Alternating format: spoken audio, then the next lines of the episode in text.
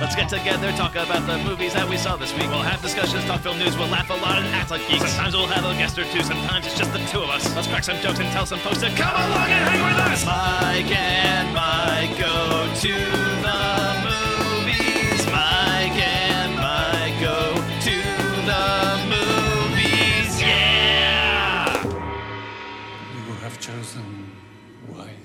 Hello and welcome to a road trip from Florida to New York that pulls good natured pranks on people along the way. It's Mike and Mike Go to the Movies. Uh, I'm Mike Smith, and joining me as always is a man who doesn't want us to cut through our chains. He wants us to cut through our feet. Mike DeCrucio. How you doing today, Mike? Uh, I'm doing pretty great. I'm sorry that uh, I've locked you in a bathroom with a dead guy on the floor, but that's what happened.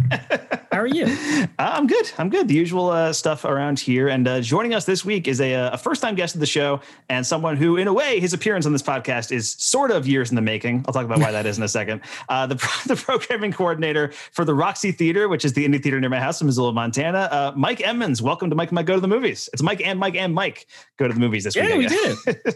Thanks so much for having me. Of course, yeah. So, uh, Mike, you run the you're the programming coordinator for the Roxy Theater, and uh, I talk about the Roxy on this podcast a lot because uh, I moved out to here here to Missoula uh, in August 2018, and uh, I spent a lot of time at the Roxy, especially when uh, you know moved out here, basically didn't know anybody, and uh, well, you know it's just like every weekend I was like, well, I guess I'm going to the Roxy and going to watch some movies, and uh, obviously haven't been at the actual theater in a while because it's still closed, but hopefully, fingers crossed, reopening soon. I don't know if you have any like firm dates on that yet. We If- don't if have you- any firm dates, but I can say that we have a goal in mind, and I don't think it's actually ever been stated publicly.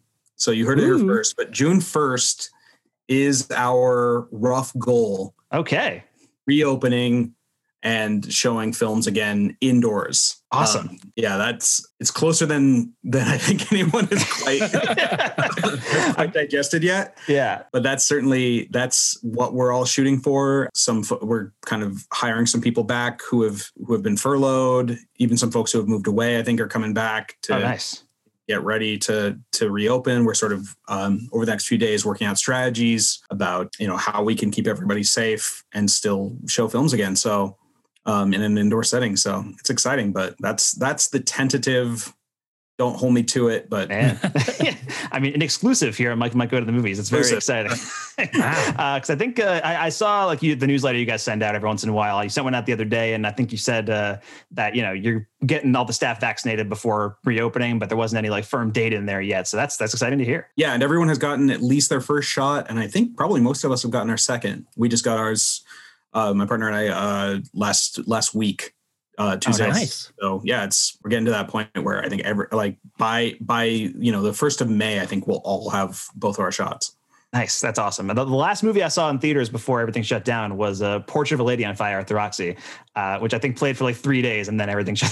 Down. That was that was the last film of a lot of people. yeah. Uh, not, not me. Uh, mine was The Lodge, which uh, okay.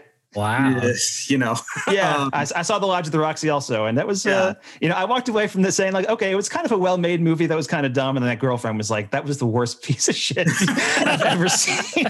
yeah, I was. Uh, I'm. I'm. I'm on your team. I'm in that camp. Uh, it was. Yeah, I don't like that. That's like my last theatrical. um, Well, one of the the friends of the show, I think uh, Vin, his last m- movie was uh, Bloodshot, right? The Vin Diesel. Uh, yeah. Man, I forgot all about that. Right? Yeah, exactly. You know, it was it was a rough time of year for uh, for everything to shut down for everybody's last movie because first couple months of the, the year are usually just a dumping ground for, for a lot of the worst stuff. Uh, and so yeah, you get stuff like Bloodshot in the Lodge, which is unfortunate. The Lodge, at least, I think is interesting. It's not good, but it's like interesting.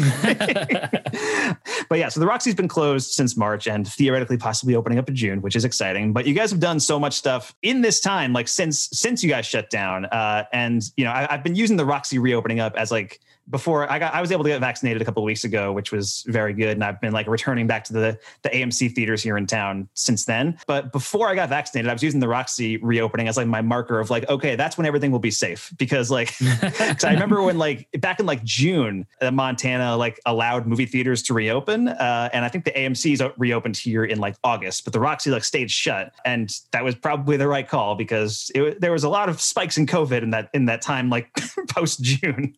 Yeah. Uh, uh, for sure. Uh, but you guys were doing so much stuff in that time anyway. Like it felt like there was still like a Roxy presence in Missoula. Yeah, I think we, I mean, we we found a groove with private rentals and outdoor screenings to where we could survive without having to reopen. And until it was safe, we just really, really were committed to keeping that process shut. To Yeah. Keeping indoor indoor screenings um, to a minimum, uh, or just cancel them outright. Uh, Right. So yeah, we. I mean, the transition was really fast though to to outdoor to you know to outdoor screening. I think we had the garden up and running. This is the outdoor uh, theater uh, behind the theater. Yep. We had that up and running by August. I, I want to say, and uh, and then we also had the uh, the screenings at the ballpark, Centerfield Cinema, our pa- our partnership with the Paddleheads, and private rentals. And private rentals have been so. I mean, they've been so wonderful for us because not only do we sort of still get to connect with our audience, and by the way, I mean a lot of people rent the theater having never been to the Roxy ever before. Really? Wow, Like that's you know, awesome. they haven't been there, and you know, oh, I went to movies here as a kid. I went to Gene Autry movies, you know. Um, but then when they see the on the marquee that they can rent the theater, it's like, oh god, just for like a little piece over the last year of that normal experience of going to see a film, they're all about it. Those have been so lucrative and so and so constantly incoming. I mean, we've had you know we've averaged about ten a week since we closed. Wow. Or since we started the program. I mean, when December, I think we had like over a hundred. I mean, it was just nuts. So, I mean, we really haven't felt the need to to jump the gun and, and open preemptively. But you know, I mean, now with yeah, with the staff getting vaccinated and with such a large percentage of Missoula getting vaccinated, it just seemed like you know it's time to get back to our mandate and and show some new stuff. So I That's hope the coolest thing ever. I can't believe I, I'm so jealous. You know, I live uh, on Long Island, so near, you know, near, New York, uh, but it doesn't feel like there is half uh, the kind of film community. I guess you know the kind of small city vibe that you guys can have in Missoula, where it's like, yeah, these are our our patrons, and then people really want to support the Roxy. That's that's such an awesome uh, thing to be part of. it's So amazing. one day, one day I'll have to come visit out there. Yeah. Definitely. definitely i mean we yeah we it's we're the beneficiaries of it every day and i mean ev- literally i think every rental i've worked because I'm, I'm also manager at the theater someone will ask like when are you guys reopening you know when are you guys getting you know it, people are really hungry for it so Yeah, absolutely. I mean, I uh, I did rent out the theater once uh, this past summer. My girlfriend uh, rented out for my birthday to see uh, Back to the Future. Uh, but that was back in like June, so I haven't been inside the actual theater since then. And since then, I mean, you guys finished work on the Roxy Annex, also. I think, right? That's uh, I mean, it's basically, and that's open to rent for like video game parties and stuff now. video game right? parties and movies yeah and movies yeah, Yeah. Uh, but i remember when like that was opening up and there was like you know plans to open that in the spring and then the spring is when everything shut down so it's like well i guess this isn't happening right now uh, so there's like a whole section of the theater that uh, i still haven't seen yet and i'm excited to yeah the annex is kind of a big advantage of the annex which is right next door to the theater is that you can you know if you want to bring in food like that that space if you want to trash it we're fine with that we're very protective of the theater, but the annex, you know, go to go to town. Nice. Um, but yeah, mostly, yeah, it, it's kind of like more for more space for like young people uh, for having their birthday parties for video games and movies there. Yeah, Nice. Uh, so you guys have opened up the Roxy Garden over the summer, uh, which I made it out to most of the movies at the Roxy Garden, and I made it out to every Centerfield Cinema last year. That was like a point of like, I was a point of like, I needed to get like because there was nothing else, like there was no other movies playing in Missoula for a while. So I was like, I, I need that like communal, you know, film going experience. And Centerfield Cinema like ended up being like a lifesaver. I think like you guys working with the paddleheads and like just every week a different, and it was just all it was always even if it was a movie that wasn't like the biggest fan of or whatever, it was always like a good like crowd pleasing movie. You know, Yeah. if it, even if it was something like Mamma Mia or whatever, which uh, you know, and Mama, I had a blast with Mamma Mia. It was so much fun. Like you guys were passing out like uh, feather boas, and you know, there was like I, I think I won a bucket of White Claw, and so me and my girlfriend were just drinking, like drinking White Claw with a thing of feather boas uh, on the field and watching Mamma Mia, and the crowd was singing along. And you know, like I feel like some of my favorite like cin- cinema going experiences in recent memory were part of Centerfield Cinema, like when everybody started dancing at the end of Purple Rain, and you know, just Mhm. going to see Stop Making Sense and all that stuff. Like it helped like fill that void of like the lack of concerts over the last year too, yeah, which was great. Absolutely. No, the, and those are two, yeah, that I will that I'll always really cherish those memories too. Is is yeah, those two films, Stop Making Sense Yes. and Purple Rain. The dancing at the end of Purple Rain, which was completely impromptu. I mean, people just really needed that catharsis. Yeah, and we you know we were kind of i think a little nervous about stop making sense because i mean it's a famous film but but not famous like Mamma Mia is famous, not famous. Right. Like, I was surprised you guys were showing that one. I was excited Yeah, no. because uh, I I wanted to go see Stop Making Sense earlier that year in January when the Roxy was showing it, and I walked into the Roxy and it was sold out, and I was like, I didn't think this would Oh, sell out. so I so I ended up going home and watching it on Amazon Prime, but I was glad I got the the chance to re-experience it uh, a few months later in Centerfield Cinema. that one was a little bit of a risk, and then the crowd was a little smaller than than the usual crowd for a Centerfield cinema, but that crowd bought so much beer. Myself included, that we made up we made up the difference and then some. Like it was might have been one of the more profitable ones because like we everyone just got absolutely hammered. yes. Um, it was great. Yeah, But, it was uh, it was like being at an actual Talking Heads concert. Uh, um, but yeah, so you guys, I mean, you showed so many great movies last year, and last year you were able to do Centerfield Cinema every week because there was no baseball last year. So Ogren Park didn't really have much else going on. I mean, Ogren Park also had like a lot of stuff last year too. In addition to like that, they had Trivia Tuesdays and happy hours and all that stuff. But this year they're actually playing baseball. But you guys are still doing Centerfield Cinema this year, uh, which is awesome. Very excited about that. Yeah, it'll only be once. Well, I shouldn't say just only once a month because there's a few months we're doubling up. Um, Yeah. uh, from yeah, from May through September. They're starting out with the original Batman. Yes, which is this week, by the way. That's uh, that's April twenty second. Yes, that's right. Yeah, and then um, the Lego the Lego Movie on the 29th, and uh, then Wayne's World on the 6th of May. Right. Nice. Yes, and then I think there's one And every- more. Yeah, there's one more like mystery movie after Wayne's World, which you guys haven't announced yet. Uh, and then it's Uh, and we're, then, we're trying to. I can again. I can. I can give you an exclusive. oh Oh my please, God. yeah, We're- please What do. we're trying to lock down is Pitch Perfect for that for that slot. Ooh. Um, My but girlfriend will be so excited if you get Yeah. that picture. that, that's a great one. That's great. That's the hope. That's the hope. Yeah, I think that would be a really big one. That would sell out easily. that's a huge movie. That'd be that's perfect. Uh, and I, I'm wondering like what what goes into the process of selecting a movie for Centerfield Cinema because you know you don't have to worry about selling out a theater. You got to worry about selling out a baseball stadium, which is a lot of people. Uh, so you got to figure out like sort of the biggest crowd pleasing movies you can go for. But then also you find ways to pick like stuff like Labyrinth, uh, kind of throw those in there. Which you know Labyrinth's a big movie, but also kind of like stop making sense, like kind of kind of a cult movie. So it's a little bit difficult to pin that down. a lot of it has to do with you know our experiences running the theater over the past few years of, of sort of like like we can't show labyrinth at the roxy without it selling out Yeah. like it is it is a cult movie but the cult audience is enormous Right. and will absolutely drop everything to come see that film i mean they will they will pack the house and, and you know there's also just plenty of you know we can all we can always rely on like a, a bunch of people who will just come see everything we show which is grand um, but you know it's it's yeah it's it's really a combination of i mean of nostalgia is probably the the most important element. It has to be something that kind of you know even if it's a more recent movie that like has those nostalgic feelings that generates those nostalgic feelings in, in an audience. Um mean girls you know did did alarmingly well. Sure. and like it has to it, you know and then there's things we have to take into consideration. Like it, it can't be too dark. It can't be too violent. It has to kind of hit that sweet spot where it's Sure. not kitty fair but it's but it's not uh too dark as well Yeah, You I know, think, the, uh, I think probably the darkest one you showed last year is probably Mad Max Fury Road. Uh, is my guess. Yeah. doubt, which did great but you know Yeah. um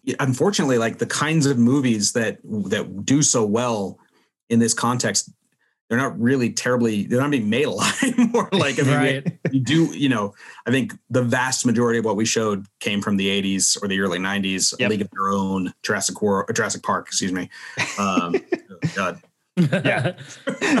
Um, Agreed. Yeah. However, if you, sh- if you showed the Lost World, I think Mike would make his way I'm out here to uh, to go see it.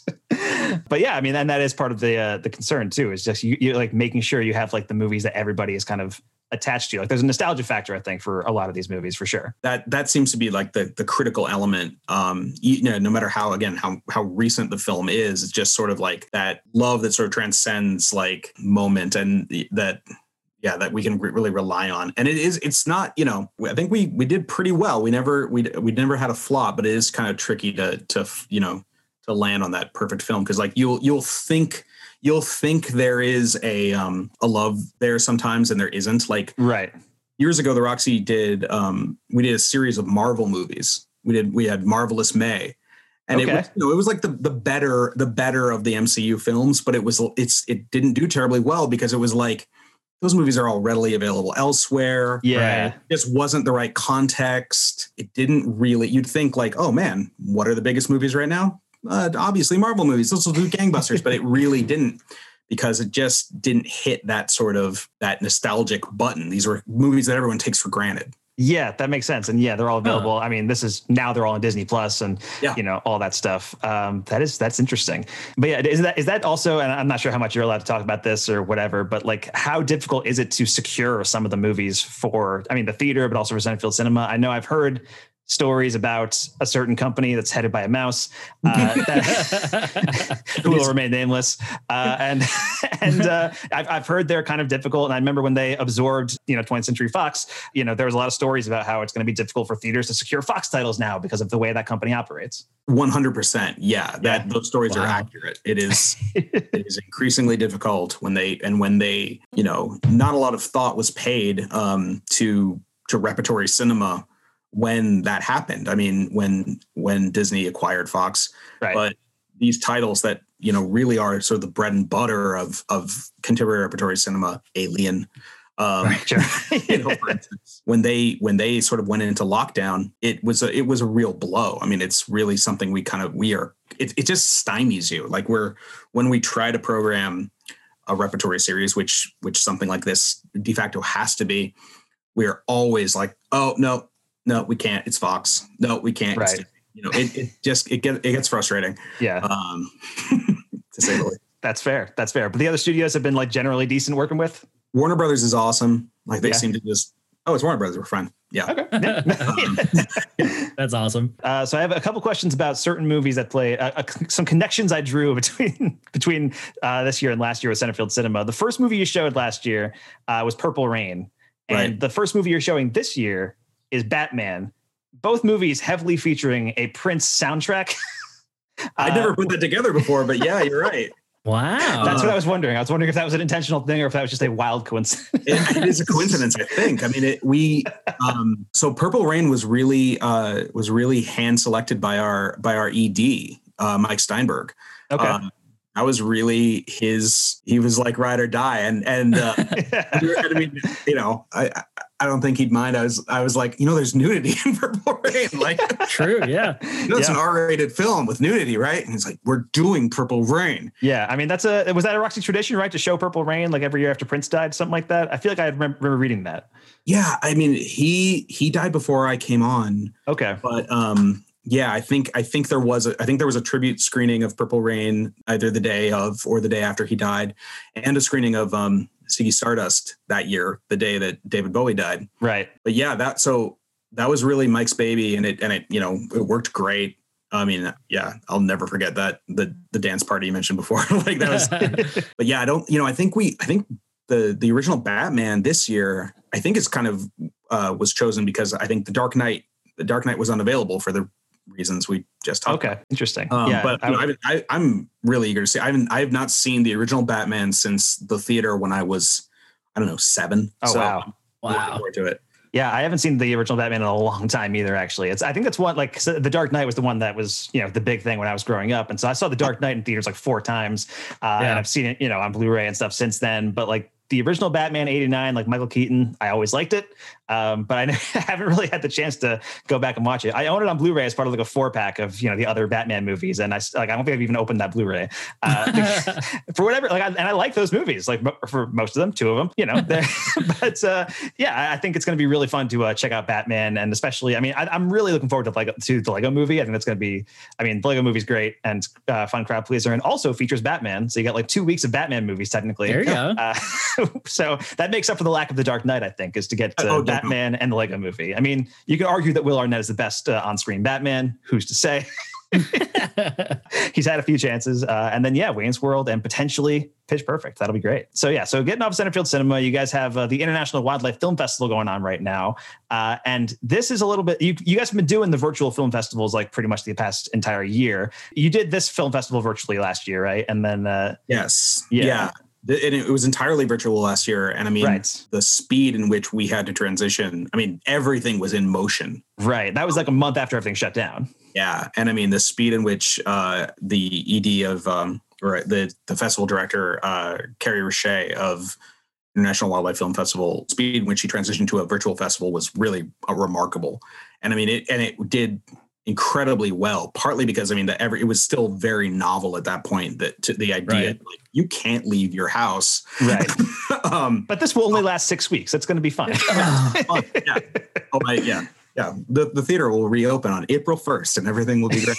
Yeah. Uh, but it also, you know, just it's it's programmed so, you know, so conscientiously and with such great stuff. And this year it's um it's sort of uh we're calling it a hybrid festival. It's half it's well, I shouldn't say half, but it's you know, the whole catalog is available online, but there are screenings at the Roxy Garden and then one screening at Ogren Park of a documentary called Kings of Fire, excuse me, Kingdoms of Fire, Ice, and fairy tales about sort of like crazy landscapes hundreds of feet below sea level where like the you know where water boils or like right. Wow. yeah just it uh looks really it looks gorgeous so that'll be at, at ogren park i don't have the exact date i should but uh yeah, but it's available online. People can like it's like Yeah. wildlifefilms.org. It's uh, it's got the whole schedule there, uh, and on the Roxy's Facebook page. And there, there's multiple sources to Yeah. check that stuff out. Um, but yeah, so this, this is the first like hybrid festival you guys have been doing. I think right. Like you guys had like the virtual Kidamatic Festival and the virtual Montana Film Festival. So it's exciting that there's you know I, I when you guys announced that this was going to be like the hybrid festival, I was like, oh man, it's like the signs of normalcy are starting to come back. It's like Yeah. gradually getting there. Glimmer of hope. absolutely yeah this is and i think i think it'll be the first and the last hopefully that it you know that is a that is sort of like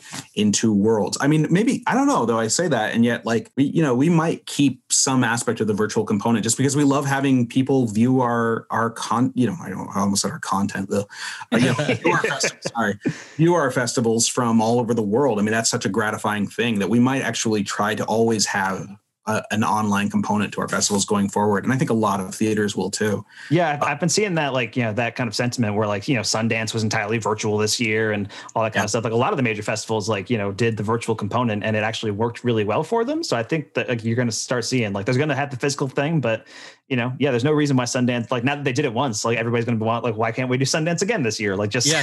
from our homes. Uh, and you guys are opening up the Roxy Garden for this, which is exciting because uh, that had to close down due to weather, you know, at the end of October. And uh, I made it out to almost every Roxy Garden screening last year. Uh, at least you, know, the, they, you guys would show like one movie every weekend, like three times, uh, like Friday, Saturday, Sunday. Uh, Right. And you and you guys showed what I liked about the Roxy Garden is that it was you know movies that are like generally pretty like popular movies, but ones that wouldn't fill the ballpark at Center at Cinema. Yeah. but could easily fill like a 24 seat uh, back alley thing outside the Roxy. Uh, yeah, it gives, it gives us an opportunity to, to to show films that I mean, you know, we we love the films we show at the ballpark, but I mean, you know, it's it's really it's really special to be able to show like Best in Show or or um, like Hedwig and the Angry Inch or something. Hedwig yeah. and the Angry Inch, Smoke Signals, yeah. you know, films that, that we're that we're passionate about and that definitely have a Missoula audience, but that yeah, we we cannot fill unfortunately fill a ballpark with. right. I was very jealous of uh, the Roxy Gardens. Specifically, Mike has a good story about watching uh, Rear Window in the back alley there, and that sounds like the coolest thing of all time. Yeah, it's a very immersive experience. Yeah, for I mean, Mike, because the um, there's an apartment complex above the theater, yeah. windows facing, facing where the audience is that like people were walking back and forth in their that's so silhouettes. cool. Yes. Like people were having a sort of you know a, a more innocent version of uh, of Jimmy's Yeah. experience while they watched it. It was like Yes. the you couldn't plan a more perfect uh, perfect way to see that film. Yeah, it, it was like a VR version of uh, Fruit Window. like you just fully 4D. immersed. Yeah, 4D. Uh, D, uh, what was 4DX or whatever. Yeah. Uh, but uh, yeah, that was that was so cool. It was it was like those you know you hear about like the Jaws in the water screenings where you have like you know people sitting like sitting out in a river watching Jaws on a screen. Like that was what we like. Yeah, I can't think of anybody like any other place that has had like a rear window in an apartment complex screening before. uh, so that was awesome. Uh, and so yeah, so the Roxy Gardens opening up for the Wildlife Film Festival, and then after the festival's over, you guys going to be moving back into uh, normal screenings. Yes, starting in May and Nice. going through the end of, end of September. I think I think we learned a hard lesson from last year about October in Montana just does not work for. Yeah, I mean, uh, I, I remember with Centerfield Cinema, like that was when the uh, the crowd started to dwindle. Like yeah, every week, like you see, like uh, yeah, it's getting really cold. And I remember being there the last one and just like you know basically freezing. But I was like, I've committed to going to every one of these. we got to go. I think that was Beetlejuice, and it was like you know a pretty small crowd. Had a blast. It was so much fun, but it was still just like eh, it's it's getting really cold now. Uh, You but can, see then I those, remember, you can see those storm clouds like Yes. moving in sometimes from the west. And it's, yeah. exactly. And uh, and and with the Roxy Garden, I remember there's a few screenings. Like I had tickets to like uh, I think The Thing. I had tickets to, and a few others that uh, unfortunately got like snowed out because it was just like, ah, it's October in Montana. So what, what are you going to do? which, which would also have been the perfect way to see the thing. But yes, you know, that's what I was saying. we couldn't commit to that, unfortunately. yeah. So I ended up watching the thing at home and it was, you know, it was still good, but like it would have been nice to watch that in the middle of a snowstorm. Like if, if there's one movie that you could watch in the middle of a snowstorm but while, while freezing, I feel like the thing would be the one. It's the thing. Yeah. Uh, all right. So, yeah. So, Centerfield Cinema starts up this week, April 22nd, International Wildlife Film Festival going on right now. The Roxy Garden opening up in May for regular films. The Roxy Theater possibly, potentially opening up in June. We'll see, but hopefully, ten- tentatively. Yeah. Uh, uh, all right. So yeah, Mike, th- thank you so much for joining us, and you're going to stick around because uh, we're going to do some discussions, right? Yeah, but I can can I mention one thing real quick? We're yes, we have yet another series coming. Uh, we're gonna we're calling it uh, Movie Night on the Hip Strip or Hip Strip Movie Nights, and it's coming to the parking lot of the Senior Center. Oh, nice! oh my god! Yeah, yeah, we're yet another. we, are, we are maxing out the end of this quarantine. That's perfect. uh, that's great. So that's, I mean, you guys have done, I think, one or two screenings over there before, right? I feel like yeah. I remember you you guys shut down um, for renovations like summer 2019, that's and right. uh, you showed like Ferris Bueller at the at the senior center, right? Mm-hmm. Okay, so this is gonna be like a similar setup to that. Yes, exactly. The an inflatable screen, bring your own chair uh, or rent a chair. And yeah, in the just kind of right there in the parking lot, we have I think we have we have a lineup. I mean, we're we're still again everything's tentative, but we have a lineup going from May to the end of September. Yeah. Okay. Any anything you can announce yet, or uh, you keep um, it on lock? Some things we've locked. We locked uh, Spider Man into the Spider Verse. Hell yeah. uh, Breakfast Club, Royal Tenenbaums, Do the Right Thing. Nice. Um, Tombstone, oh, Muppet movie. We're trying really hard. We're we're now trying to get uh, Point Point Break is we're trying to get Point Break. I don't know why they're keeping that under wraps. Uh, School of Rock. Some, that's that's a great lineup right there. Those are some yeah. great movies. I, I'm truly baffled at. I mean, in like the best way that the the amount of like like municipal support the Roxy must have that you can just be like, yeah, we get the parking lot there. I'm like, that's amazing. That's, I want to live in that world. Like, do you need a roommate? I'm coming. Uh, I have a one bedroom apartment, Mike. It's a, you can scratch my couch. Uh, okay, fair. um, but yeah, awesome. So that's that's going to start in June, Mike. You said uh, in in May. Oh, in May. May. In yeah. late May. Okay, cool. Uh, so yeah, it's going to be. I, and I, I, saw that in the newsletter too. Where like in the last sentence, you're like, and I think we're doing uh, things at the senior center, but there wasn't like any expansion on that. Yeah, so. we. Yeah, I mean, we have to be a little vague. Um, but fair enough. All right. So yeah, that's everything going on at the Roxy Theater, the Roxy Garden, Centerfield Cinema, the Wildlife Festival, the Senior Center, all that stuff. So much cool stuff happening uh, at the Roxy this summer, and I'm so excited to get back. I mean, uh, I didn't talk. To, I didn't t- say this before at the top, but the very first thing I did when I came to Missoula, uh, which was August 2018, uh, was when you know because I, I came out here didn't know anybody came out here for like my job and uh, you know just kind of was settling into town and like had no, like a big part of the reason why I came out here is like, oh, they do have an independent theater. Like moving from New York to Montana, I was like, that's not going to be a guarantee. Like that's not that's not going to yeah. be something that I was uh, guaranteed about. So I was moving out here and I was like, oh, they have an independent theater. I'll check this out. Uh, and I ended up getting an apartment like right around the corner from the Roxy, so I walk here all the time. Uh, but the very first weekend I was in Missoula, I came to the Roxy. Uh, I went to go see Kiki's Delivery Service because uh, you guys nice. doing like a, a Miyazaki retrospective, which and at yeah. that point, at that point, I had never seen any Miyazaki movies, so it was like a big like you know, whoa, like this is a, whole new world for me. Uh, and I was able to uh, catch up there. And I was like, yeah, I'm, I'm going to like Missoula. It's going to be a cool place. uh, but all right. So yeah, that's all the stuff happening at the Roxy. Let's move on into some discussions. Watch this. These are my discussions. Just when I thought I said all I could say, my buddy and I talk about movies we see. These are my discussions. There is so much to see, you and me. So we're gonna talk about movies for our discussions. All right, it's time for some uh, discussions here on Mike and Mike Go to the Movies. Uh, Mike Edmonds, we'll start with you. What have you uh, got to discuss with us today? Um, I really have become really passionate about um, a show on HBO Max called uh, How To with John Wilson.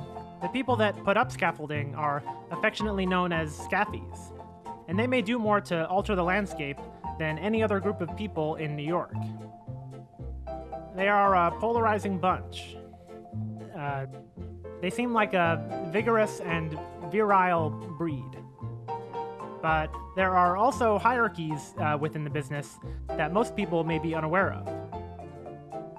A scaffy is someone that actually erects most of the structure.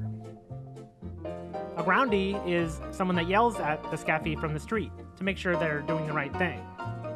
The planky is in charge of all the wood. The flagger tells civilians where to walk, uh, while the beam boys move the steel overhead. The foreman makes sure that everything is done according to OSHA safety standards.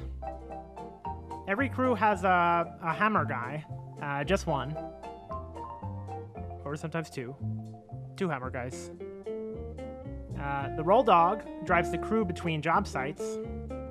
The bathroom attendant gives them a, a pot to piss in. The sweet man cools them down at the end of a long afternoon. And Spot here uh, grabs them the paper. Attaboy. And when they all work together, this glorious ballet produces a majority of New York's roughly 280 miles of scaffolding. It's amazing. It's like it's straight up one of the best things I've seen in years. Um, it is. He's basically like compiled it through like he's been making these videos for of just his life in New York, is what he sees on the street for years, and has compiled them. I think Nathan Fielder, Nathan uh, for you, Yeah. executive producer, I think kind of and maybe introduced him to the right people to get this made into a series. He's trying to solve in each episode like a very simple like how to make the perfect risotto or how to improve your memory or like how to take care of your furniture. And that extrapolates you never really see him but that extrapolates into this point of view storytelling that is like it's so novel and and bizarre. Um his sensibility is so great. I don't want to i don't want to like spoil it or, or overhype it but it is just such a great great show. And uh yeah i would really urge everyone to check that out Nice. Yeah, I've uh, I've heard great things about that, and that's like John Wilson's a comedian, I guess, right? And he's like, or is he a comedian, documentarian? Like, what is? i think his? he's i think he's an editor primarily i think like Really? Wow. yeah i think he's I, I think this is like the first as far as i know this is like the, his first kind of solo project i mean he's, it, the show's hilarious okay, but it's like it's sort of like in the style of like a Nathan for You type thing, where like he's like, it, like it's dealing with the real world essentially, right? Yeah, absolutely. Um, and just, I mean, the sort of like, yeah, there's a lot of wordplay or like, cause there's a voiceover going through every episode. You know, uh, one moment I, I really love is he- he'll say like, oh, they, you know, they, they don't let the dogs go. They'll show a little dog. They don't let the, the they don't get let the, the cats go anywhere, but the pigs go anywhere they want. And he'll sh- there's like NYPD officers. and then right before you the joke can like fully register, video of someone walking a pig. Amazing. yeah, it's it's sort of like I mean, if you've ever seen of all things, um, the film Sans Soleil, the Chris Marker film from the '80s, uh, which is sort of like point of view filmmaking in in Tokyo and and Guinea-Bissau, and, and this voiceover describing these strange experiences that this quasi fictional filmmaker is having there. It's like that, but American and a comedy Mhm. and and and easily digestible in these in these 30 minute six 30 minute episodes Um, Okay.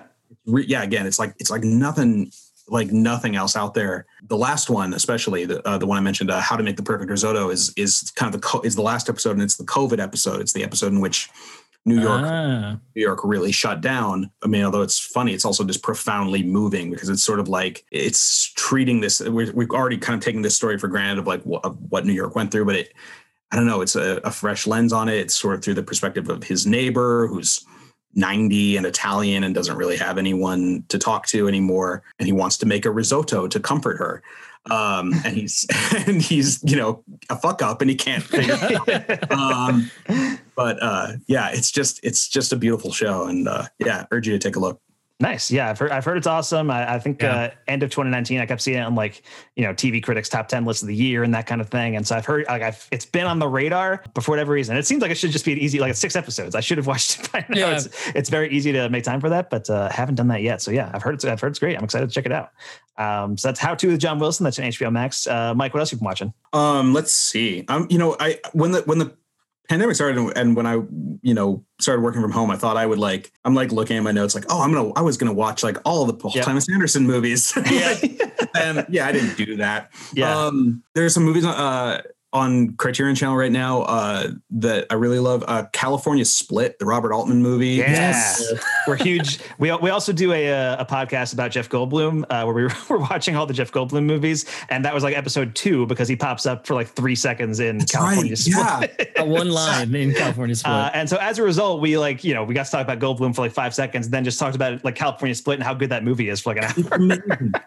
It's it's absolutely incredible, and uh, it popped up on Prime. There's like, and and people were. I mean, I I knew the film. I'd never seen it, but it popped up on Prime at some point during the pandemic. I think during the summer, and people were like, "Oh, this is the uncut version." It had always been sort of like hard to get a hold of because of music rights. Yeah. Um, but that's now now on uh, Criterion Channel, and uh, yeah, such a wonderful film. Yeah. I think it's my favorite Robert Altman movie. Like genuinely, it's It's, up there for me too. Yeah, Yeah. I don't. Yeah, it'd be top five for me as well. Um, I'm I'm sorry, I'm blanking on the on the actor's name, also who just passed away. Uh, George the- Segal. George Segal. George Segal is extraordinary in it, as a, as is Elliot Gould. You know, it's about two uh, gambling addicts in California in the 70s. Just it's a it's an incredibly hilarious movie, but also um, just incredibly soulful. Yeah, I love that film. And what else? Uh, I'm really really really liking the HBO series Made for Love. This is an adaptation of uh, Alyssa Nutting's novel uh, about a young woman who she was involved. It's play, she's played by Kristen Milioti.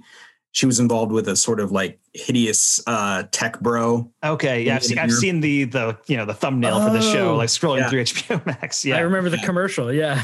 Yeah, she's, she's now escaped him and is hiding out with her father, played by Ray Romano, and uh, the sex doll that he is uh, in a relationship with. And uh, but her situation is a little complicated by the fact that she has a chip in her head that is sort of like fusing her mind with her ex husband's. Okay. Uh, oh no. yeah it's it's it's like it's it's like i mean it's it's a like science fiction it's sort of like in the in science fiction the black mirror mold but it's like yeah. but it's everything is sort of treated like just par for the course these you know Right. This is just the world as it's presented to you, kind of thing. yeah really really dig that show and uh yeah going back a little bit um you guys talked about it at length but i just want to add my add my name to the chorus of huge fans of barb and star go to vista del mar that, movie, that movie is extraordinary i Yes. love it so much it, i've seen it now like three times during course Nice. I've only watched it the one time because I, you know, it's twenty bucks to rent it, so it's I, I didn't uh, end up buying it, but uh, I watched it the one time and had a blast with it. I watched it with my girlfriend. I think by the end of it, she was just kind of exhausted by the, by the movie because it's so. But I think she, you know, she liked it for the most part. I mean, there's so there's so much good stuff in there, like uh, you know, Jamie Dornan's big musical number and all that stuff. It's it's the best. Yeah i i mean i in retrospect it's like i've never seen that guy in anything i've never seen Neither a- have I. Yeah, I, I never saw Fifty Shades thing or anything, and that's like Yeah. what he's most known for. Uh, and yeah, the, you know the uh, the fall the series he made uh, about That's what I know Right. him from. Yeah. yeah I, i've never seen that and but you know i so i had this in, idea of him as like really grim brooding actor and then, yeah, he's like right. You know frolicking in the sand Yeah, like my, my only familiarity with him was like the meme from the Fifty Shades movies, where it's like, oh, come, like I don't even remember what the meme was, but it's just like, show me, like whatever, like you know, Oh, show, yeah. like uh, my my tastes are unusual or whatever. Uh, but so like I only knew him from like those like that four picture meme on on Twitter, uh, and then seeing him in this was just like, man, like, and it's weird. Like it feels like you know, it, it's it's one of those performances that is going to like you know change his image entirely from like being that brooding guy to being like somebody kind of like a Jon Hamm who is like Yeah. just able to do like comedy and goofy stuff really easily. he's so game i mean he's he's Yeah. so you know the yeah the performance is so felt and um Wiig and her partner Mum- Mumolo i believe it's Uh, Annie Mumolo, yeah, I think so. Molo uh, are also are fantastic. Yeah, there's a certain kind of movie like hot, you know, like Hot Rod is Love is- Hot Rod, is- yeah. like, it's very much in that spirit. It's just you know Hot Rod about about middle aged women.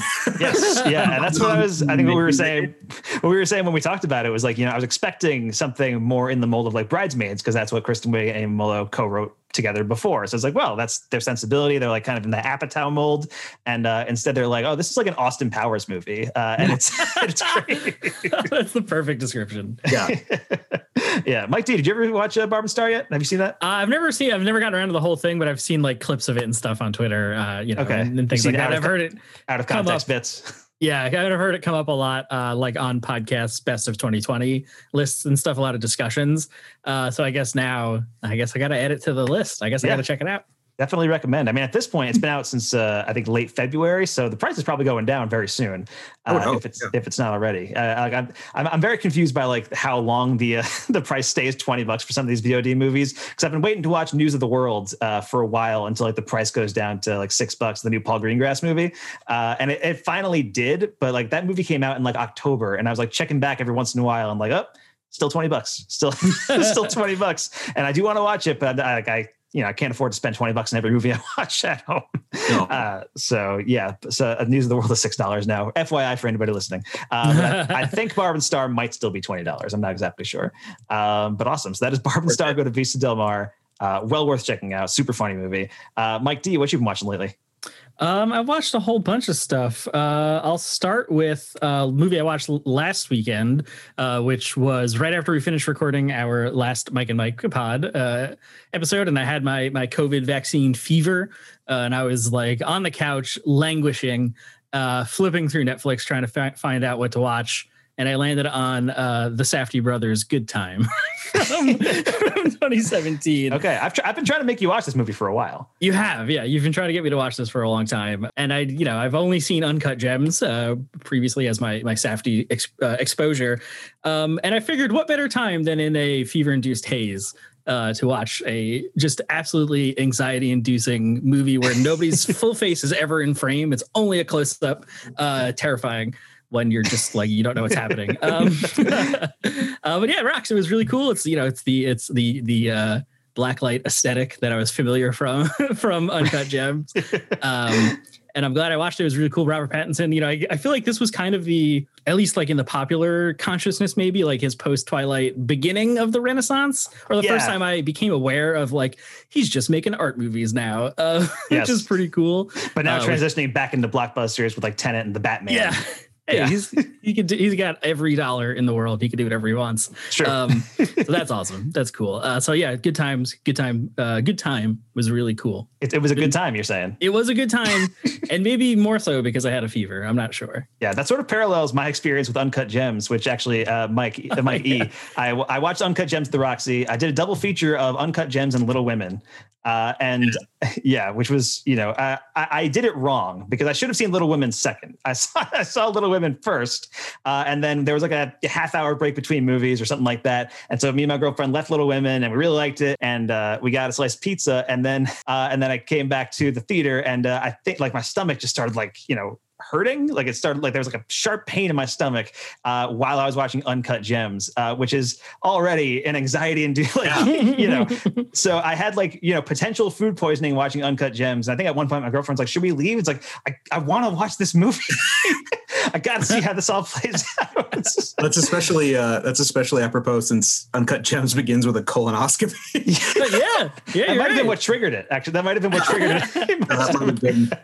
That might have been, that might have been the best choice. Um, yes. I have, I have such a special place in my heart. Good, uh, Good Time was the first movie I ever actually ever programmed at the Roxy. Was it really? Wow. Right before I started, um, my girlfriend Becca, who is our press coordinator, and uh, Marshall Granger, who used to make all our trailers, like really fought hard to get that movie to play. And so uh, that yeah, that was the first thing I ever I ever programmed. I mean, he- I, I love the Safdie brothers. I love Good Time. I love Uncut Gems. And so like.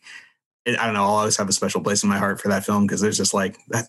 My quote unquote career started there. Yeah, nice. When you reopen the Roxy, a Safdie retrospective should be like the first thing. If you want this, the most uncommercial uh, possible possible way to reopen the theater. I, I I mean, yeah, exactly. That would be. I mean, like I, it's tough because I love those films, but like, and we did, and we did pretty well with. We didn't do so so great with Uncut Gems, but because it didn't have Adam Sandler. Um, Sure. but Right. Uncut, or excuse me, I'm sorry, with uh, It was good time, yeah. But with uh, Uncut Gems, we you know we had it for a while, but I mean, more walkouts from that film than anything we've ever shown. wow. That that makes sense. That, That's hundred percent. Like I get it. Yeah, Yeah, love- critics love that film, but I don't think, and like film Twitter loves it, but I don't think people really get like how much audiences really didn't like that movie for the most part. like yeah. its score on Rotten Tomatoes is like 95, 45. I mean, it's Yes. yeah. wow. I remember everybody was shocked but when Adam Sandler didn't get the Oscar nomination for Uncut Yeah. Gems. Uh, Yeah. And he's incredible in that movie, I think. But like I get why he didn't get it. you know, like it makes sense. All right, Mike, what else you been watching? I know we we've talked about uh too a bunch on the on the podcast throughout the year that like you know during the pandemic sort of like what Mike talked about like I'm gonna watch every movie uh, and I just go back to the same ten comfort movies every time. Um, and well, I guess while I'm here, I, I wasn't going to talk about this now, but uh, this past weekend, um, my friends and I when the F9 Fast and the Furious uh, trailer dropped, some of my friends we have like you know Discord uh, server together and stuff, and they were like, "Oh, I've never I've never seen any of these movies, but like." I kind of want to. And I was like, ah, come, my children. um, and, and we watched the first one last week or, or during the week. And they're like, everyone was kind of like, oh, I'm free on Sunday. What if we just like, you know, get everyone, you know, pick up some breakfast or whatever, and we'll just start watching movies and we'll give up when we all get tired. And we proceeded to watch uh, all the, the other seven movies yesterday. Uh, so you know, so you watched all the Fast and Furious movies this past summer, um, which you know Yes. they, they, that was all rewatches again um, because we did a Let's Rank the Fast and Furious movies episode uh, of- of this podcast. So Uh, not even six months ago, probably. I had just watched all of them, uh, and now I just watched all of them again. And honestly, it made uh, watching all set, you know, Too Fast, Too Furious, all the way up through Fate of the Furious. In one day made Fate of the Furious kind of rock. Um, I don't know if I was like delirious because it was after midnight by then sure. but like you know uh it's it's so much more fun. I think it's sort of like what we were sort of talking about before just like craving that communal movie experience.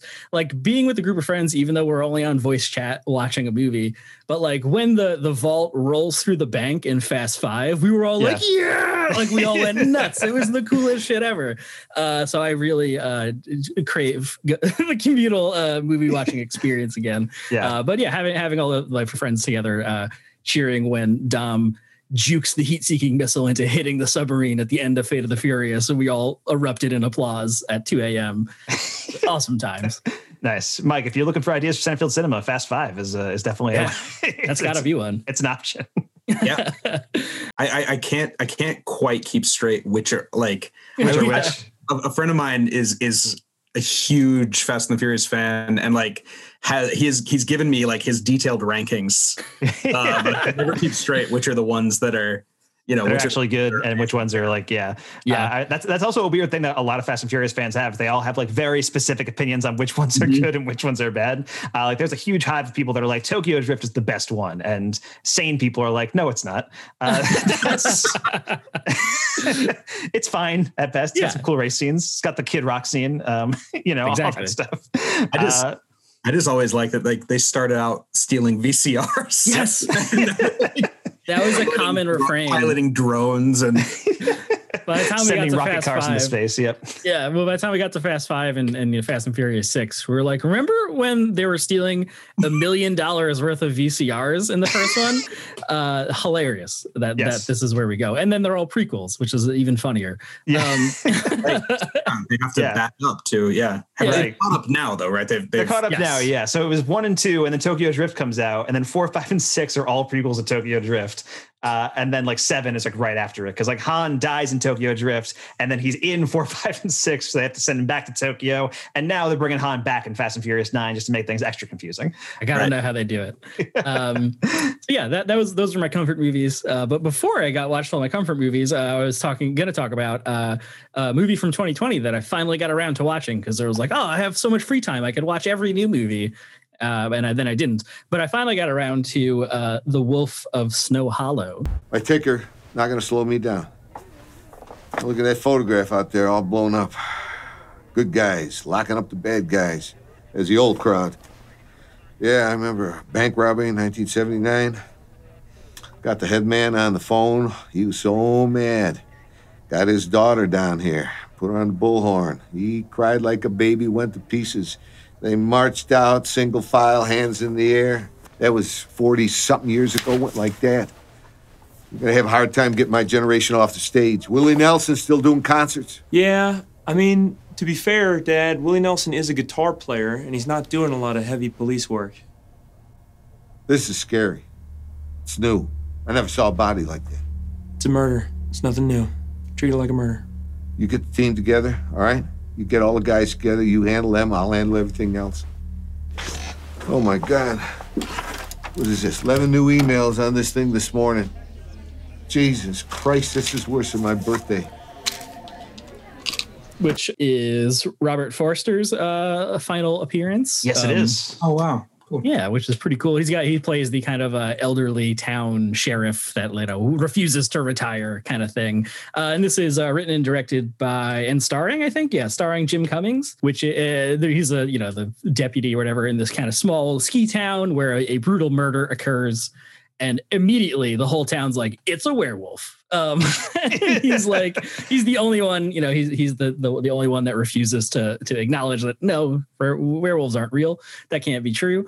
Uh, and then it's just an escalating series of, of unfortunate events uh, surrounding Featuring Jim surrounding Carrey. Yes. yes, exactly. Surrounding uh, potential werewolf murders. Uh, Riki Lindhome is in this, and she's incredible. Like I've never seen her in like a kind of dramatic role. I mean, it's just still fun. Dra- dramatic-ish. It's like it, it the movie walks a weird line. It, definitely does, yeah. It's it's it's pretty funny uh, at times, you know, kind of wacky, but also like very gory. Uh, you know, has horror moments and stuff. So that was that was really cool, and uh, that's on uh, Prime for free right now. Nice. Yeah, I watched that a few months ago on, uh, on video on demand, and uh, worth checking out. I wasn't like I I expected to love it, and I think I just like liked it quite a bit.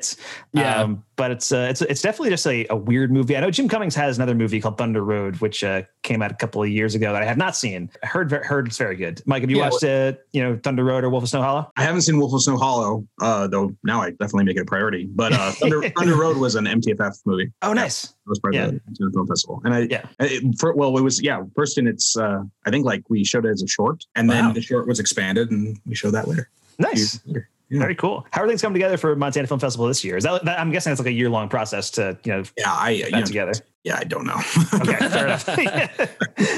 Mike, what you been watching? What else you been watching? Any uh, other stuff? Um, I've got a couple more things. Uh, real quick, I'll talk about the um, HBO miniseries. Uh, I think came out in the summer or the fall. I don't really know. I don't know what is time, but pandemic time. Um, this is true. yeah, uh, as we've established many times with the podcast, I don't know what time is anymore. Um, and that is the the miniseries is called The Third Day. Um, and this is a like BBC HBO co-production thing. I don't know. I don't know how TV distribution rights work. Uh, but this uh, uh, it stars uh, Jude Law and Naomie Harris, and it is this kind of uh, story. Ju- Jude Law is this like you know grieving parent, grieving father, um, who uh, every year on the anniversary of his son's death goes and like puts another piece of his son's clothing in the river or stream where his body was found and his the son it's like a toddler age uh, child. So it's like particularly very tragic. Uh, and then while walking around this is all like in the first 15 minutes uh, near there he encounters this girl young girl uh, about to hang herself in the forest and he saves her and decides to drive her home. And uh, to she lives on this island off the coast that's only accessible by this one road that you can only drive on during low tide because during high tide the road is covered is under the water. Uh, so he drives her to the island, brings her home, uh, and of course gets waylaid, misses low tide, has to spend the night. Uh, and then folk horror shenanigans ensue, uh, and it's kind of you know a weird Wicker Man.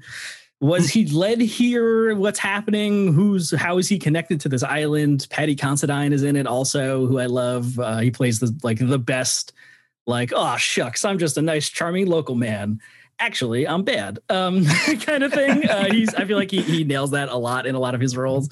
Yeah, and it's it's very creepy. It's really like highly stylized. I think it's the same team. I watched some of the like you know HBO has the like inside the episode stuff. Right. Uh, also, the same team that made the BBC version of Utopia, which I really loved. So yeah, it's really beautiful. Uh, really great writing, and then it makes this like weird time jump thing in the second. It's six episodes in the back three episodes with Naomie Harris, uh, and she's awesome.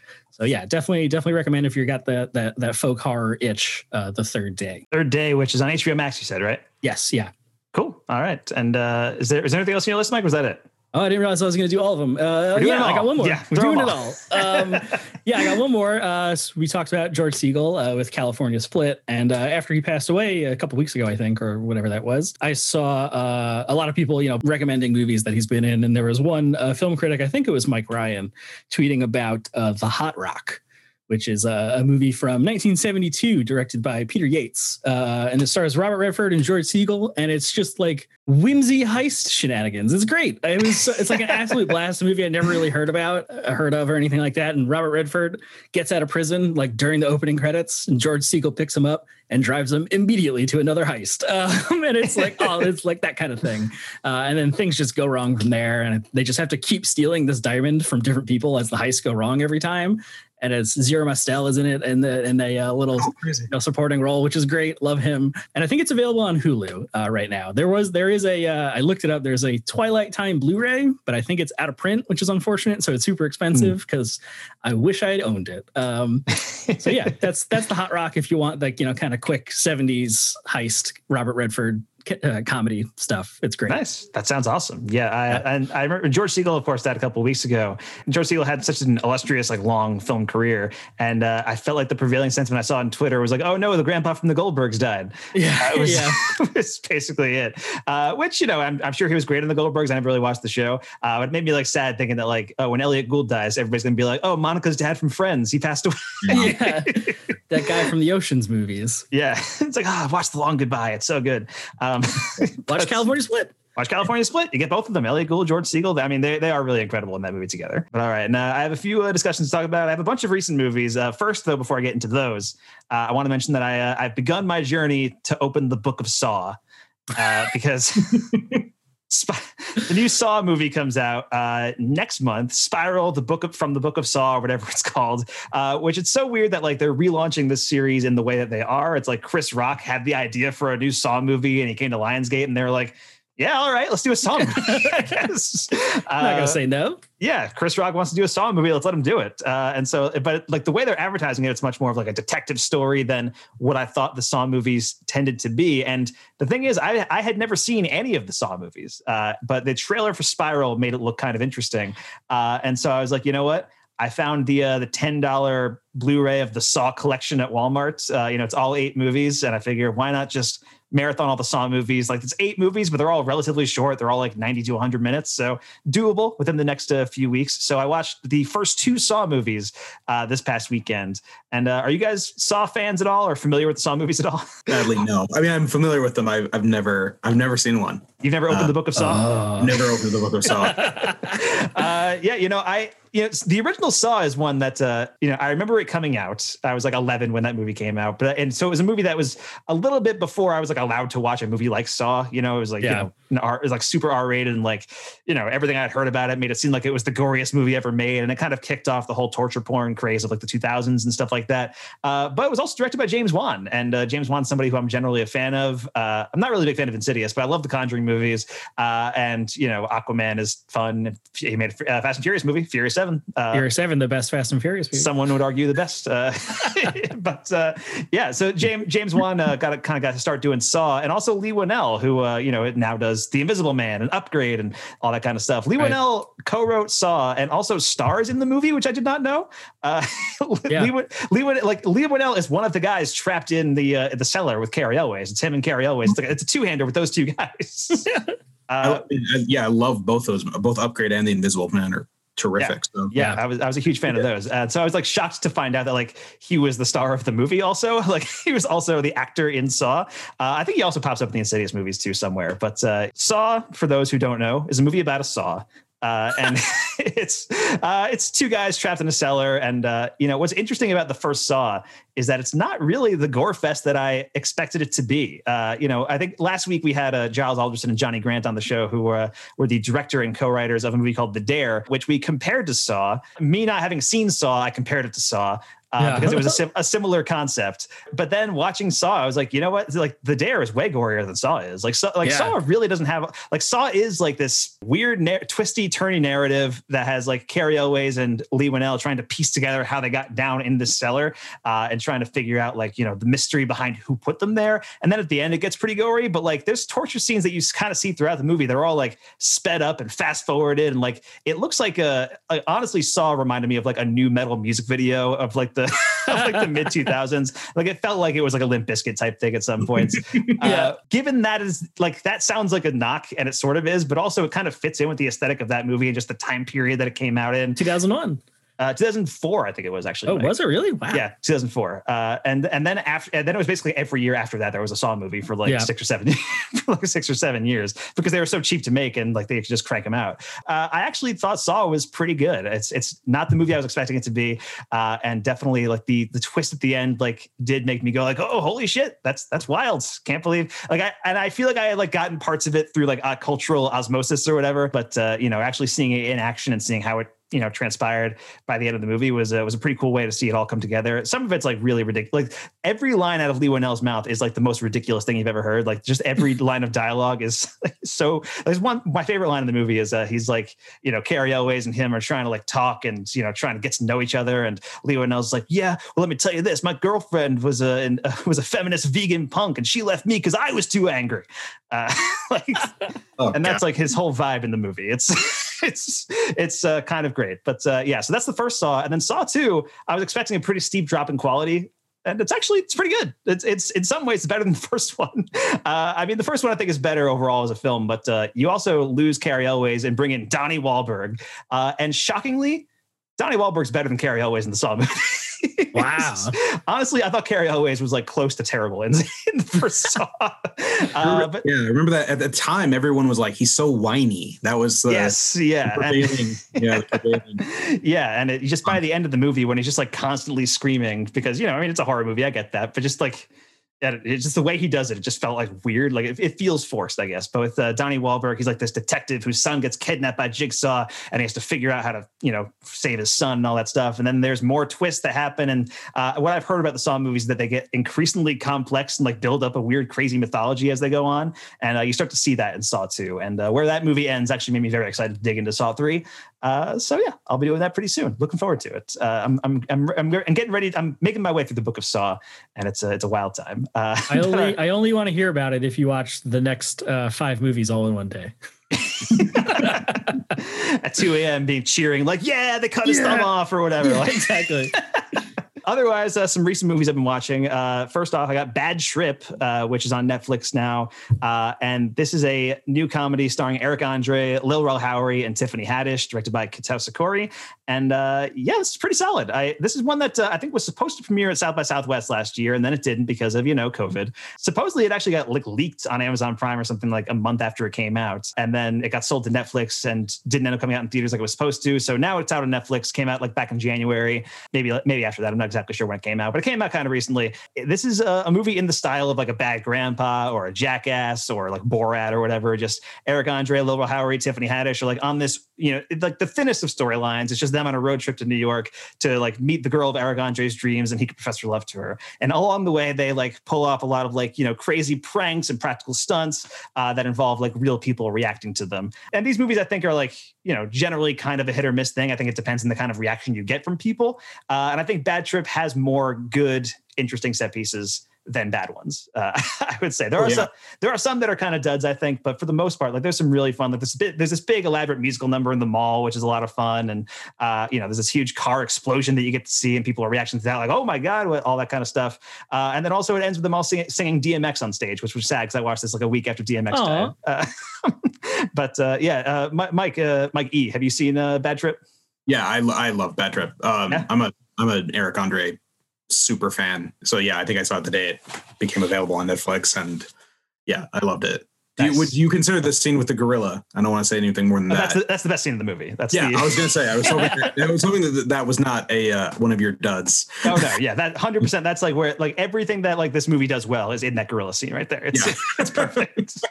uh, yeah, I'm not. I, I like Eric Andre. I haven't been like the uh, like I've seen bits of the Eric Andre show, but I haven't like actually just like sat down and watched the whole thing. His stand up's very funny. Like he's just a really funny guy, and his his sensibilities, like his chemistry with Lil Rel Howery in this movie is so great. And uh, Tiffany Haddish just being like the wild card too uh, Yeah. is always great. I think I, I do my like alternate Oscars picks, you know, uh, for for most years, and uh, I think I nominated Tiffany Haddish for the Lego Movie two um, a couple, I a couple years ago.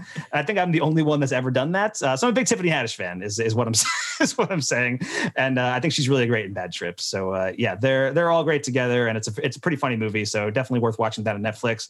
Also caught up with a couple of Oscar movies uh, this past couple of weeks, which uh, the Oscars are this weekend. I think Mike and I will be talking about them on the next uh, podcast if Mike remembers to watch them.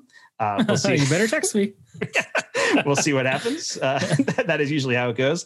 Uh, yeah, and I'm going to be bummed 'cause I usually uh, last couple of years I've watched the Oscars uh, at the Roxy. Normally, you guys have the uh, the big Yeah. free to come to Oscars uh, party thing, and I actually won the Oscars pool last year. Nice. Yeah, It's kind of a big deal. a little did you, bit. Did you?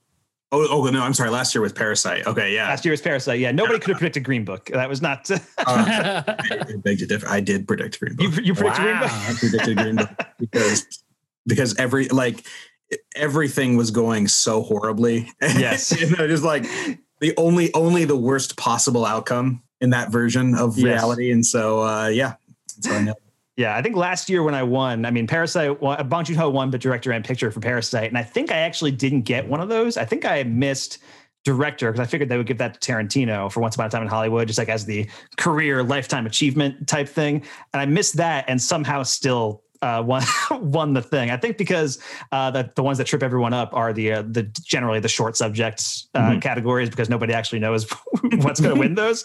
Uh, and I just like took stabs in the dark. I think I read like you know a couple of like articles uh, earlier in the day like these are like the most likely ones to win. It's like oh i'll follow these uh i'll follow these guidelines.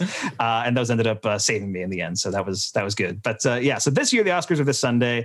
And uh i think it's going to be really interesting to watch them because it's going to be really weird. It's going to be like half in person half on zoom. Uh i think they're moving the original song performances out of the actual ceremony. They're going to be in like the pre-show or whatever. It's going to be really strange this year. Uh, so we'll see how that goes. But there's a couple of plus there's you know they, they changed the rules this year. So like the first two months of 2021, 2021 were eligible for Oscars, and the Oscars themselves are like two months late as a result. So I caught up with a couple of the movies that uh, I hadn't seen yet. The first of which was Minari, uh, which is directed by Lee Isaac Chung, who I think is also nominated for Best Director, uh, and starring Stephen Yeun in the lead role. Uh, it's uh, about a Korean American family in the 80s who uh, move out to a farm and they just struggle with their lives basically, and uh, that's you know it's it's very good. It's a, it's a very good movie. Uh, like th- that glib description doesn't make it sound very good, but it is a very good movie. Uh, and Stephen Yeun is great in it. The uh, basically it's about this family and like they're struggling to make ends meet, and then the uh, the mother's mo- uh, the mother's mom, the grandmother, comes to live with them, and it's sort of about her relationship with the children and all that stuff. And by the end of the movie, it, en- it ends on you know a note that seems tragic but ultimately is hopeful and uh, you know i think it's a really fascinating just look into a portrait of that slice of American life that you don't really see all that often.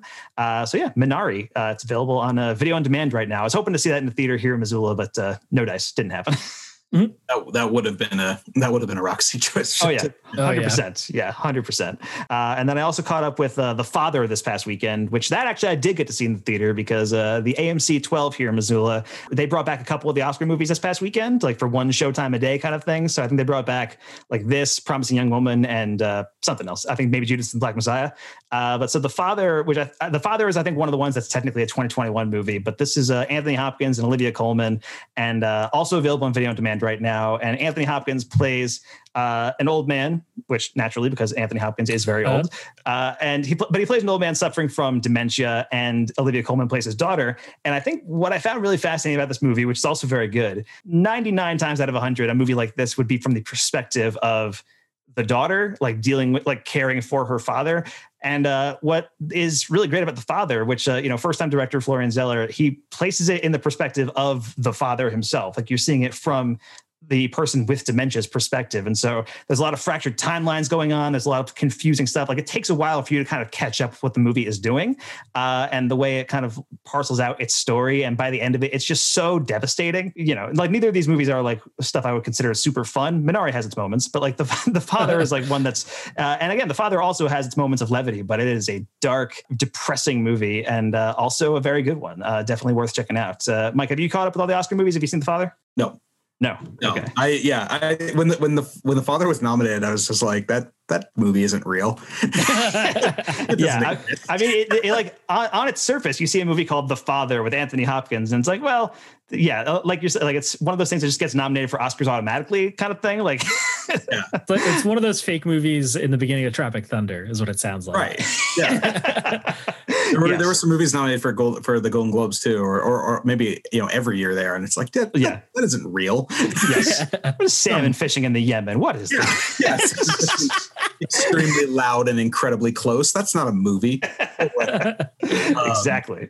No, I, I haven't. I haven't seen The Father. That might be the only Oscar-nominated movie I haven't seen. But uh, yeah. Nice. Yeah, yeah. It is. Uh, like I was, I was wondering if I was going to be able to watch it because again, it's available now for twenty bucks on video on demand. But luckily, it just popped up in the AMC here. I've got the Stubs A list. I was able to just kind of go in, and walk in for free, and uh, yeah, it's uh, it's definitely it's a much better movie than I think it appears to be on the. Uh, if you look, just look at the poster and being like, yeah, that's just an Oscar movie. That's fine. um, so uh, yeah, that's the father and Minari, both nominated for Oscars uh, this coming weekend. And then finally, one last one, uh, which is a movie called Nobody, directed by Ilya Naishuller and written by Derek Kolstad of the John Wick movies.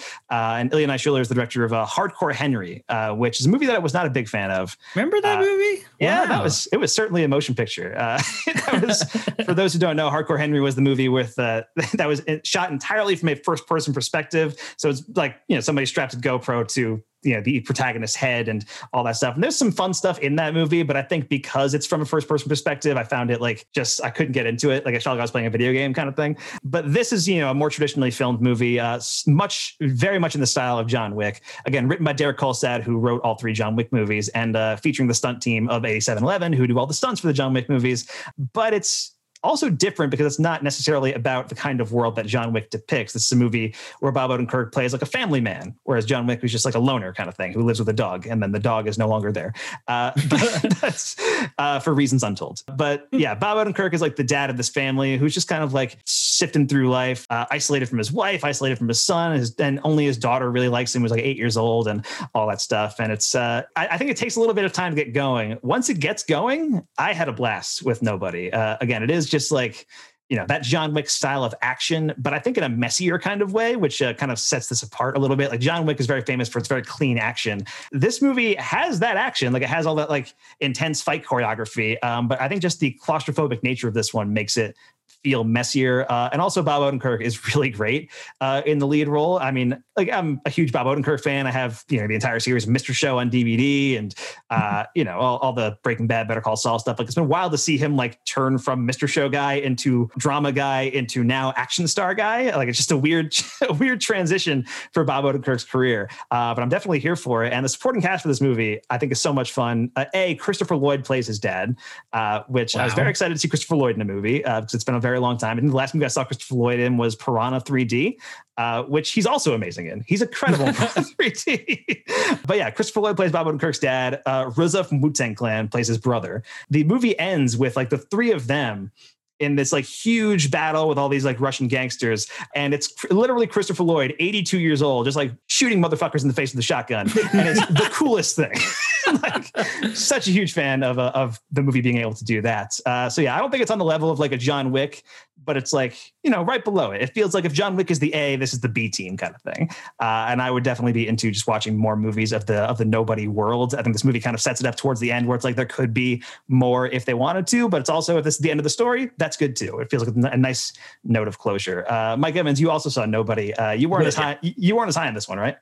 No, but I mean that you know, I, I definitely liked it. Maybe it's like it's a bit of a like a curve that we're. I mean, I feel like I'm seeing more and more, and it, I mean, I'm, I'm not. I don't know. I don't want to sound condescending because I did like the movie, but like Yeah. it seems like people. I don't know. I, I, I like a friend of mine called it like the best action movie he's seen since Blade. That- that's a little excessive, a little hyperbolic. Five years. That's 25 years ago. Um, like Mad Max Fury Road exists, man. Come on. and raid and all you know all sorts of you know but you know more power to him yeah but i uh i mean i'm agreeing with everything you, you're saying i did yeah like you know christopher lloyd's fantastic bob odenkirk's fantastic so yeah i don't have anything like negative to say about it it just didn't maybe didn't grab me as as fully as i wanted to because it's yeah again on film twitter like being being hyped is just sort of like one of the best action movies ever made and it wasn't it wasn't it wasn't for me and i feel like maybe part of that is just like hey it's a movie Right. like, God, it's a movie that exists, so we can see it. Yes. Um, I saw a lot of that. I, I felt a lot of that too with um with Kong, Godzilla versus Kong, where yeah. he's like, I just want to see that monkey fight, and yeah, you more power to you, but it's not like a not a great film that you're gonna like remember your whole life. yeah, absolutely. I mean, I, I made Godzilla versus Kong my first movie back at theaters. So, you know, I got the vaccine and then two weeks later, Godzilla versus Kong came out and I was like, this is perfect timing. This is like, this seems like the movie to bring me back in. You know, it's, you know, the huge, Yeah. I went to go see it in the IMAX and it was just like cool to see on the hugest screen possible. Like I felt like I got a lot more out of it uh, than I would have gotten watching on HBO Max. Uh, and nobody's available on video on demand now, but I was able to see nobody in the theater. And I think that does like, it's a, it's sort of a novelty now to go to the theater after not having been in the theater for a year. you know, You just like everything now. Basically, yeah. I, I'm thinking. I, I think I'm going to see uh, Mortal Kombat this weekend, and uh, I'm pretty prepared for that movie to be bad. But also, I'm going to go see it in the theater, so I feel like I'm going to like it at least a little. bit. I still, I mean, like other than like private screenings, like you know, at one in the morning at the Right. Roxy, like, I, you know, uh, employee perks.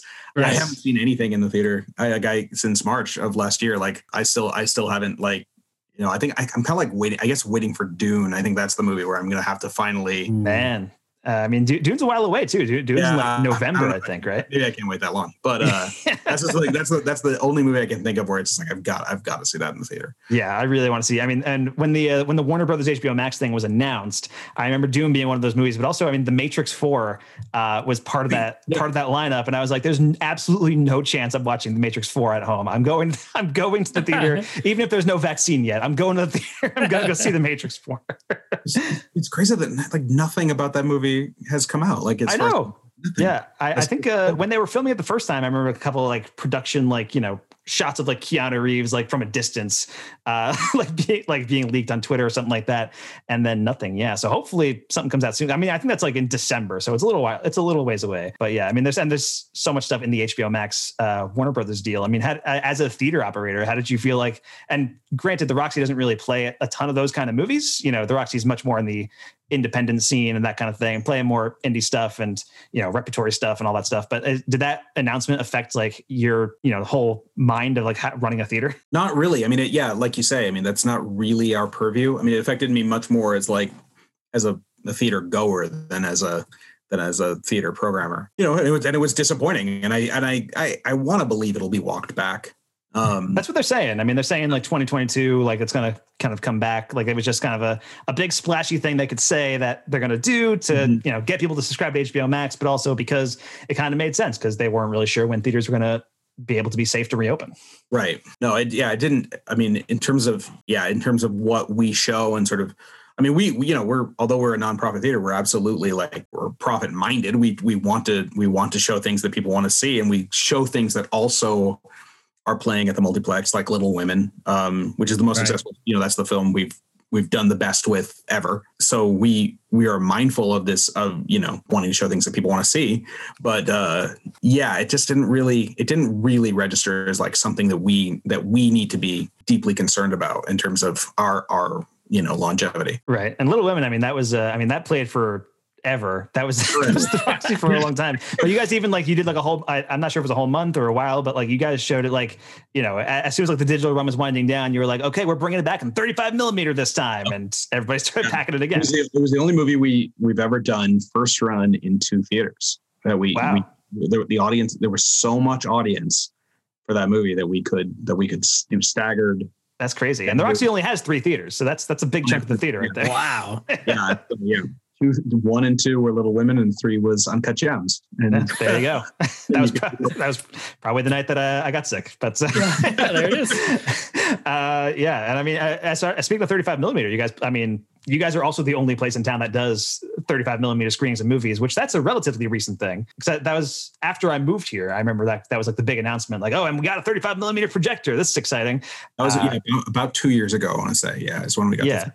Yeah, So, do, do you guys have any plans for more of a, of that coming up soon? for sure. I mean, when when we are when we're back up and running, and we, you know, we're we're still getting a sense of what of what the shape of that will be. You know, I think I think we probably just because there's such a lack of availability, our DCP theaters one and two will be will be what we show new things in. Three will be probably devoted to rentals because that's just been you know profitable and we want to keep that going for as long as people want to do it. But yeah i mean i think when we don't have a rental we can absolutely do 35 millimeter screenings in three. We don't yeah whether or not there'll be anything to show that isn't just like pure repertory you know i don't know but we once we got it we were we were really committed to doing at least one 35 millimeter screening a month and then we even did 35 millimeter runs of like you said little women and of um once upon a time in hollywood I remember that was my third I time was- I seeing mean, Once Upon a Time in Hollywood. Yeah, I went to go see it in 35. Me too. Yeah. and uh man, did people people just love that. I mean, like I I didn't know. I mean, I thought I I, I think of these things as sort of an inside baseball. Yeah. But no, I mean, people really are really committed to that format um, more than you might expect. I mean, we we packed the house with 35 millimeter screenings of Once Upon a Time in Hollywood. So yeah, it's there's definitely an audience. Yeah, nice. I mean, and you guys did. I remember there was like the Kubrick month where like all the Kubrick movies were Mm-hmm. in 35 millimeter. I got to go see Barry Lyndon for the first time uh, on 35, Nice. which was Nice. awesome experience. Yeah, Yeah, so I was that- there for that one. Yeah. Were you really nice? yeah, that was that was so great. I just uh, I just remember how um, during the intermission of Barry Lyndon, because I mean I, that's my favorite Kubrick film, but it but the audience kind of like was lolling about on the stage and like they, they kind of looked like the characters from some of those shots in Barry Lyndon of like hung over the next day after a night of drinking and gambling. It was so great. Absolutely. Yeah. I'm excited to get back. I, I'm so excited to get back to the Roxy when you guys reopen up. Uh, it's going to be so much fun. It, it is awesome. like, thank you so much. Of course, yeah, it is like it is the place that I probably spent the most time in Missoula outside of my apartment. Uh, and and before quarantine, I probably spent more time at the Roxy than in my apartment. You know, it like- now it's uh, a little bit flipped. But uh, all right, so I think that's going to bring us to the end of this week's episode. Uh, Mike Evans, thank you so much for joining us. Uh, where can we find you online this week? Where can people find the Roxy? All that stuff. Uh, you can find me on Twitter at Michael J. Emmons one. Everything else was taken. uh, the Roxy at www uh, the, w the roxytheater.org. I think I'll be putting um, some of the uh, screenings online uh, that I mentioned uh, for the senior center, uh, starting in late May. Movie night at the Hip Strip. Yeah, the IWF is going right now. People are loving it. It's like uh, I was tech support last night. It's running very smoothly. Nice. Uh, I didn't get I didn't I didn't get called, so that was good. Um, You like that? uh, you can stream that at wildlifefilms.org and you can and we you know as as uh, mike smith mentioned we have a, a, a weekly newsletter that you can subscribe to from our website and uh, we also do a membership program and um, you can learn more about the roxy um, through monthly emails uh, through the membership program as well so Yeah, definitely. And if you just want to make a donation to the Roxy, uh, the roxytheater.org is where you can do that too, right? yeah absolutely All right. absolutely love that Plug that in right right at the end. Yeah. Uh, Mike's Tree Show. i gotta remember to do that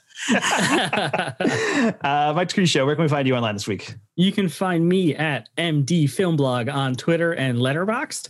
Uh, and if you'd like to donate to support uh, Mike and Mike Go to the Movies, we have a Ko-fi page. Uh, you can find that at ko-fi.com slash Mike and Mike Pods, plural, because we have two podcasts. This is true. Uh, and you can find me online at uh, M Smith Film Blog on Twitter, Mike Smith Film on Letterboxd, and Radio Mike Sandwich on Instagram. Uh, thanks so much for listening to Mike and Mike Go to the Movies. I'm Mike Smith. That's Mike's Tree Show. That's Mike Edmonds. So again, Mike and Mike and Mike go to the movies this week. uh, don't forget to rate and review the show on Apple Podcasts or any other podcast app. If you want to contact us, hit us up at Mike and Mike Go to the Movies at gmail.com or tweet at us at Mike and Mike Pod. And you can find the rest of our podcast on Rapture Press alongside the totally original Geek News podcast, uh, a podcast about all kinds of comic books and movie news and all that good stuff. Uh, so for our next episode, uh, Mike and I are going to be talking the Oscars and reviewing The Falcon and Winter Soldier, uh, which airs its season finale this week uh, on Disney Plus, uh, which I wasn't even expecting Mike D to watch, and he surprised me by, by being like, uh, "Hey, last week, like, hey, I've been watching it." I was like, "What? Uh, I thought Hey, you were done. I thought you were done with the Marvel stuff." Just when I thought I was out, they pulled me back in. Um, no, yeah, I don't know. It was I, I, I- I have no defense. This Yeah, one got fair. me. Fair enough. Uh, so we'll be talking about that this week. Mike Evans, are you a Marvel fan at all? Like any? any uh, I mean, you said you did the Marvelous May thing, but are you into the MCU stuff? I mean, I'm watching Falcon and the Winter Soldier, um, and I'm, you know, I'm enjoying it. I'm not, you know, I'm like, I'm, I'm kind of agnostic, like about them. Yeah. Um, there's some, there's some I like more than others. I, I, I kind of, they're all sort of for me in the like B plus to C minus range. Yeah, they, Uh, they- and, and they do a pretty good job of being in that range too. Like, Yeah, they never really go outside of it. yeah. Yeah, and certain films I've seen recently, uh, one in particular that has uh, the name of its director. Uh, the Snyder Cut is what I'm talking about. oh, we, we Like- we've we spent a lot of time talking about the Snyder Cut uh, on this I'll podcast. bet. but like, yeah, uh, just yeah, really made me made me long for the the halcyon like hour and forty five minute long days of a Marvel movie.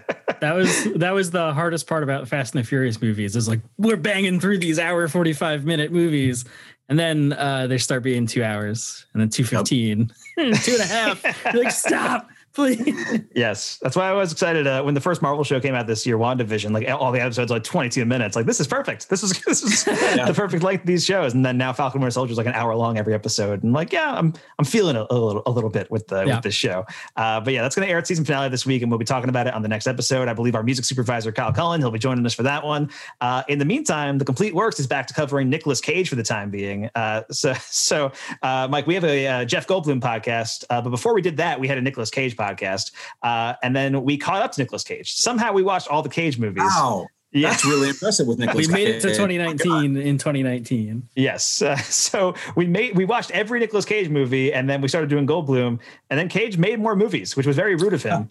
Um, He made that um that Five Nights at Freddy's ripoff movie. yes, we have not yeah. watched that yet. That's coming up soon. Uh, but uh, yeah, there's actually some. I mean, Color Out of Space is also going to be coming up soon, which I saw at the Roxy. Uh, that was one of the last movies I got to see there before it uh, shut down. Actually, That's right. Yeah. Um, but uh, yeah, so we'll be talking about that one. Uh, but for our, our this week, we're releasing our episode on Grand Isle with uh, Nicolas Cage and Kelsey Grammer uh, doing ridiculous Southern accents, and it's a, a wild time. I, I don't I don't know that one, but I did see Money Plane during quarantine. Speaking of Kelsey Grammer, so I've not seen Money Plane. How is it? that was I was it was like that or California Split as something to recommend. and it was just it just edged out. California Split like just just barely. All right, so uh, yeah, that's going to be it for us. Once again, Mike, thanks so much for joining us this week. Thank you guys so much for having me. This was just delightful. I really really appreciate it. Absolutely. All right, that's the end of this week's episode of Mike and Mike Go to the Movies. We'll see you on the other side.